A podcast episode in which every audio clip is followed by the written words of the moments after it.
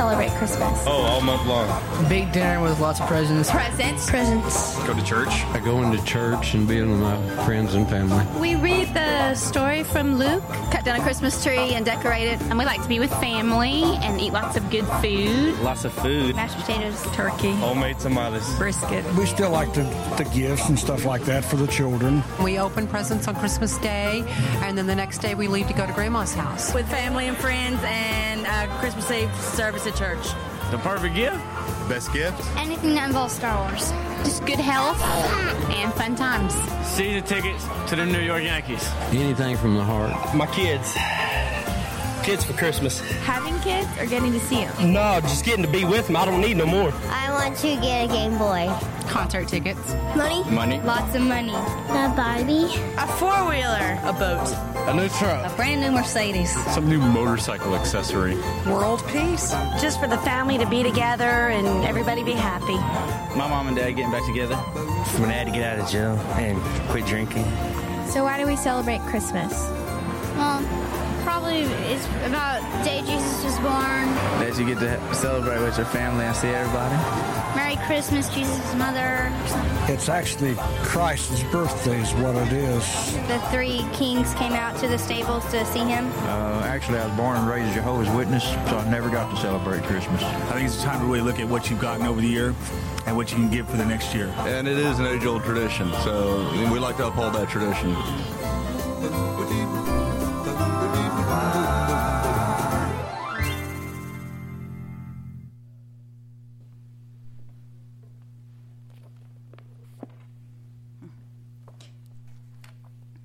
All right, well, that's a humorous look at uh, some people's understanding of Christmas. But at the same time, it's kind of thought provoking to hear some of the answers. One wants a Mercedes Benz, and the other wants his father home from prison. One wants a ticket to a ball game, and another wants time with his kids. One young man wants a Game Boy, another wants his parents back together. And you know, as you listen to these different answers, when it comes down to it, it's apparent that some are hoping that Santa Claus comes through, and others are needing God to come through. There are some things that only God can do. And Christmas is our reminder that this is true for all of us, that we all are in need of God's rescue. And one of the many things that I think is so wonderful about the Christmas story is that God puts his rescue plan in action not through well known places, through powerful people. He brought about his plan in surprising ways in some of the most unexpected places through some of the least likely people. And what that means for us is that amazing God stories can occur in obscure places like Pennfield and Bellevue and Baseline through unlikely people like you and like me. And uh, we're in the second week of this message series, Songs for Christmas, and this week we're focusing on the Christmas carol, O Little Town of Bethlehem, that we're going to sing at the end of the service. And at the same time, um, the passage of Scripture that tells the story of Mary and Joseph making that trip to Bethlehem. And Bethlehem was a pretty uh, seemingly insignificant little village, which turned out to be of great significance in history. Bethlehem is a uh, place where the story of Ruth unfolds. It's where King David was born. But most importantly, it is the spot where Jesus, uh, God decided that his son would be born. He chose this sparsely populated, I think its uh, population was around 200 or something, a little spot on the map to be the birthplace of a king. And the carol, O Little Town of Bethlehem, was written by Philip Brooks, and he was considered to be one of the premier preachers of his day. He was had a doctorate of divinity from the University of Oxford. He taught at Yale University. He was very public advocate for um, against slavery during the Civil War. But even with all of that, his name would have just been a name in the history books if it had not been for the little song that he wrote for a Christmas play, uh, O Little Town of Bethlehem. In 1865, just nine months after uh, Lincoln was assassinated, with images of the war and the thought of that assassination on his mind, he made a trip to uh, Israel. And on Christmas Eve, he made a, horse, a trip on, by horseback from Jerusalem to Bethlehem. And he uh, went there and participated in a five hour long Christmas Eve service. So, you know, ours are significantly shorter than that at the Church of the Nativity.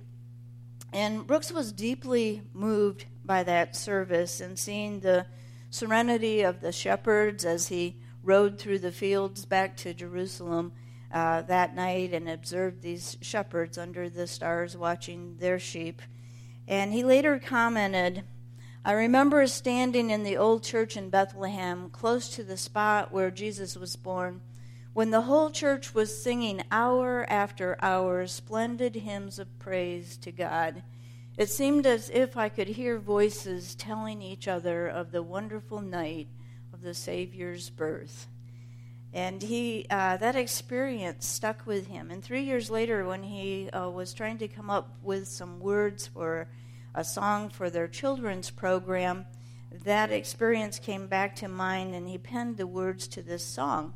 Then he gave the words to the church organist who uh, to write a little tune to go with it. He was less than enthusiastic about it. Uh, he he said he wasn't inspired at all by the words, so he kind of put it off.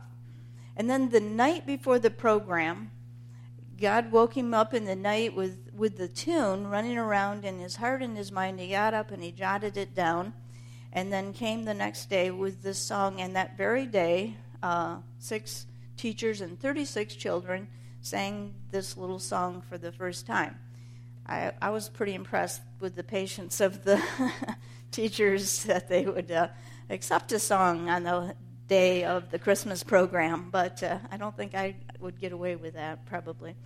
But uh, this song, O Little Town of Bethlehem, was inspired by a trip to Bethlehem and by the story that took place some 2,000 years ago. That story is the centerpiece of the Christmas season. So if you have your Bibles and want to turn uh, there, we're going to look at a portion of that story from the Gospel of Luke.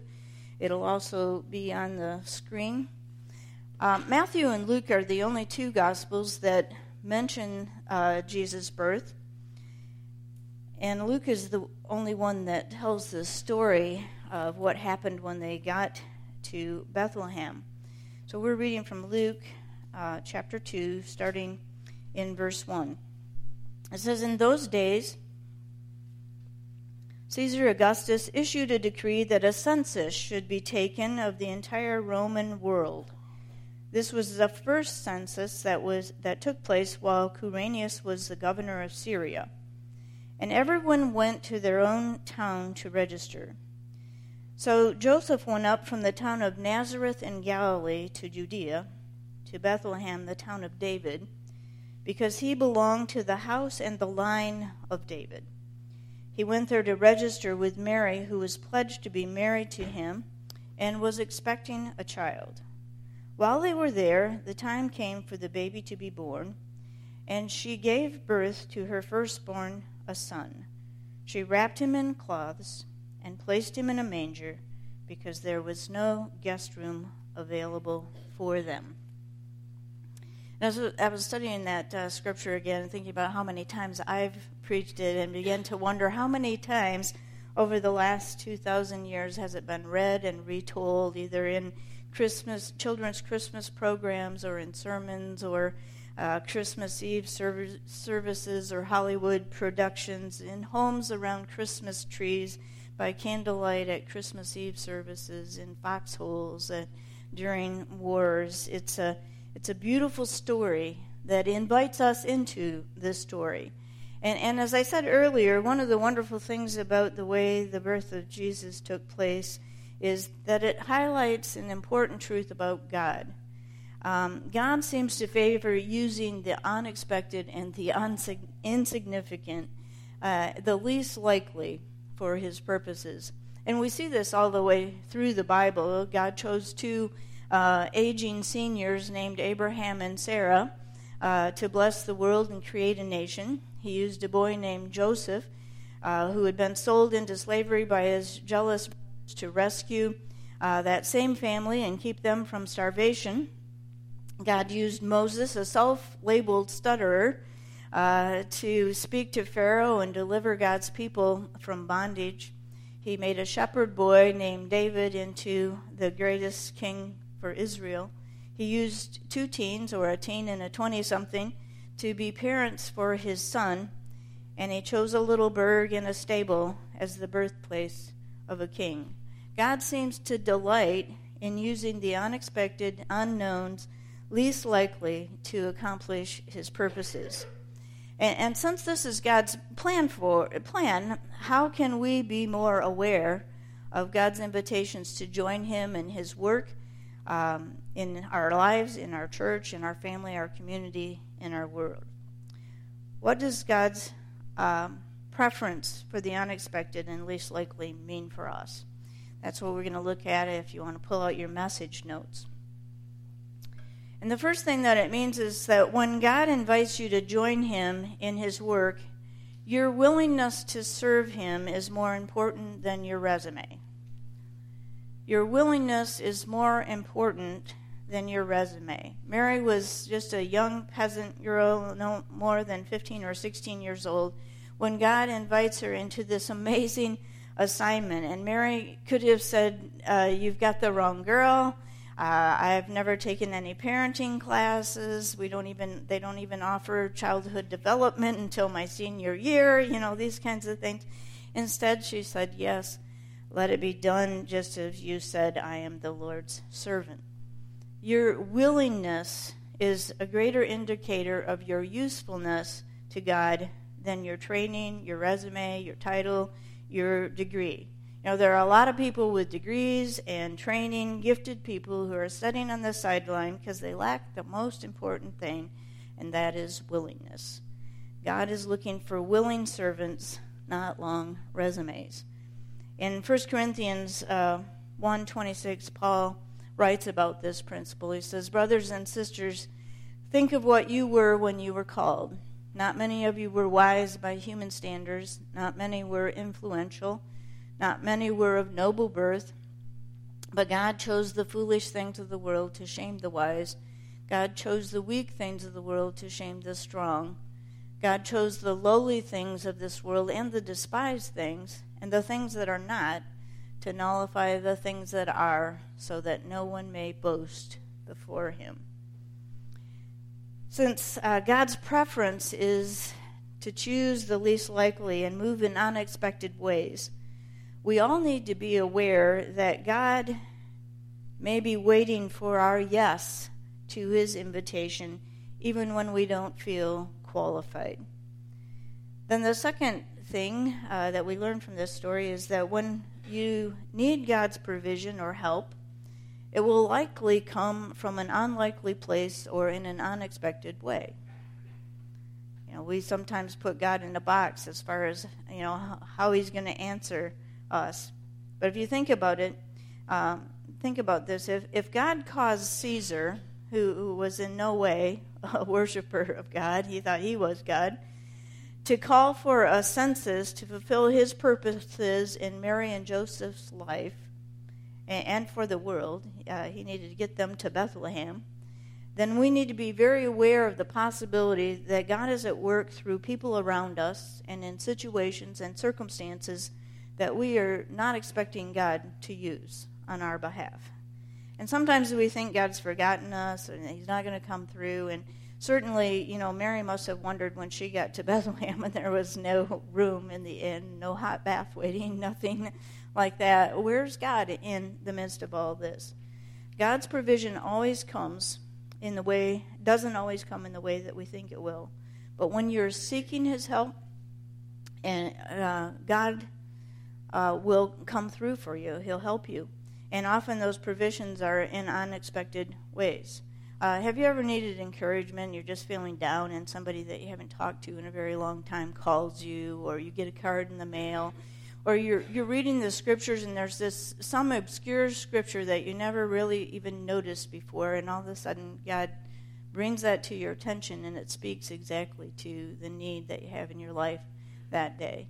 God is always at work in our situations. And, you know, I've experienced God's unexpected provision in many ways throughout the years, but one that stands out and that I thought of as I was writing this was um, when we were, when I was pastoring at Comstock, our church made this decision to move out of our facility because it was uh, landlocked. There was hardly any parking.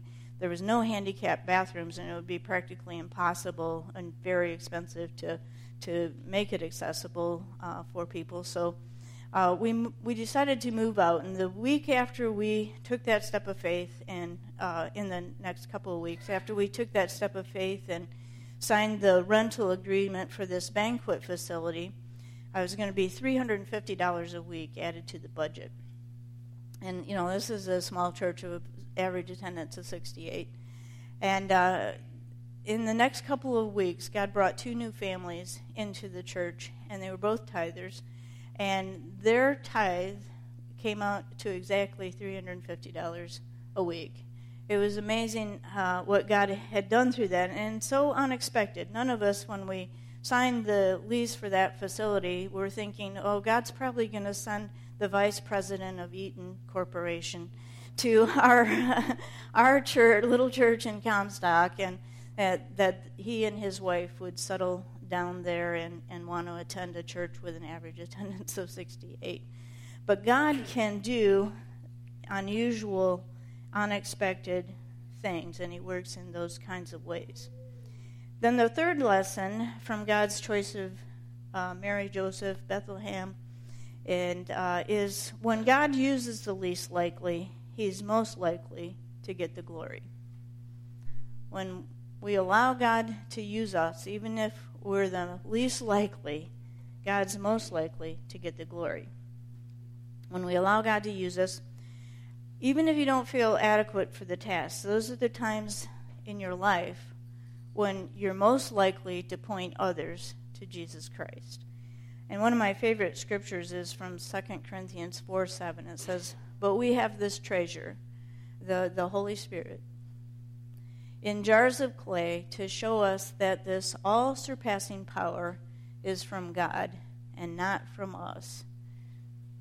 Have you ever had that when you just you did something and you knew it was God that God enabled you to do it the power came from him. God has a purpose in using the least likely and unexpected.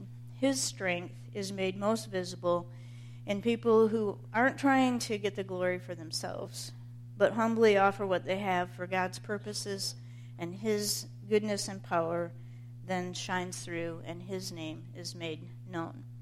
And you know, God weaves all the unexpected, unlikely parts of our story together in a way that glorifies Him and shows how sovereign and purposeful he is in all that he does. And Bethlehem is a great example of this. Um, for such a small place, Bethlehem holds a mountain of meaning. And we're going to kind of get into some of the Hebrew here uh, uh, to look at this, but it's pretty uh, interesting. The Hebrew word for Bethlehem has two parts to it there's Beth and Lahem. And the, the first part is Beth. And in the Hebrew, uh, the word Beth means house. And it's one of those kind of uh, words, it, it means enclosure or place of protection. One of the places that we see it used is Jacob when he's running from Esau. He lays down and he sleeps with his head on a rock all night. I don't know how. But during the night, he has this vision of angels ascending and descending. And at the top of the staircase is the Lord himself. So when he wakes up, he said, This must be the house of God. And, and so he names the place Bethel, Beth El, a house of God. All right, so the first part of the word is, is uh, means house. Then the second part of Bethlehem can actually have two very different meaning, meanings. The second part of the word of Bethlehem is the word lahem. And one way that the second part can be translated is to do battle or fight.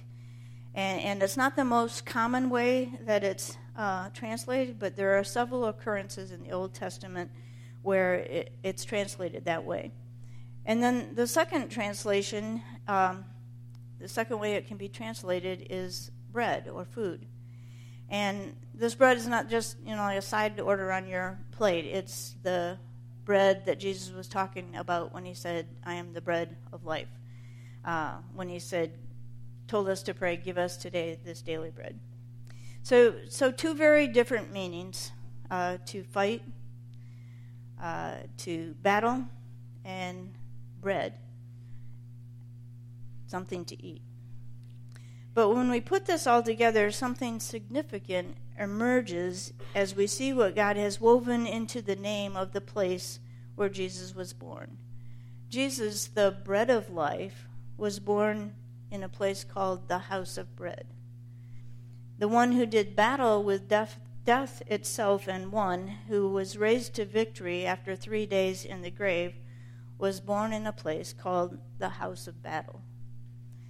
God chose seeming, the seemingly insignificant place, Bethlehem, and on that holy night, while shepherds watched their sheep at night, and angels sang choruses announcing his birth, God gave us both the bread of life and the one who would defeat death. And on the night that Jesus gave himself up for us, he lifted up symbols of the bakery and the battleground, the blood and the bread. And this table is our reminder that God is able to use the most unexpected circumstances and places to fulfill his purposes. Would you pray with me?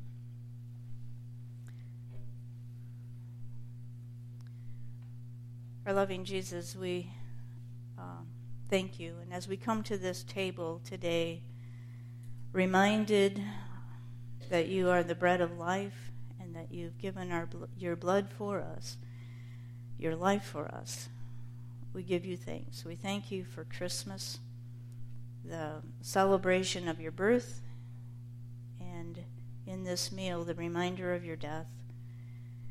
All of it for us. You gave everything. You gave up heaven to come and be with us. You gave up your life so that we could have life with you. And we thank you and praise you for all these things.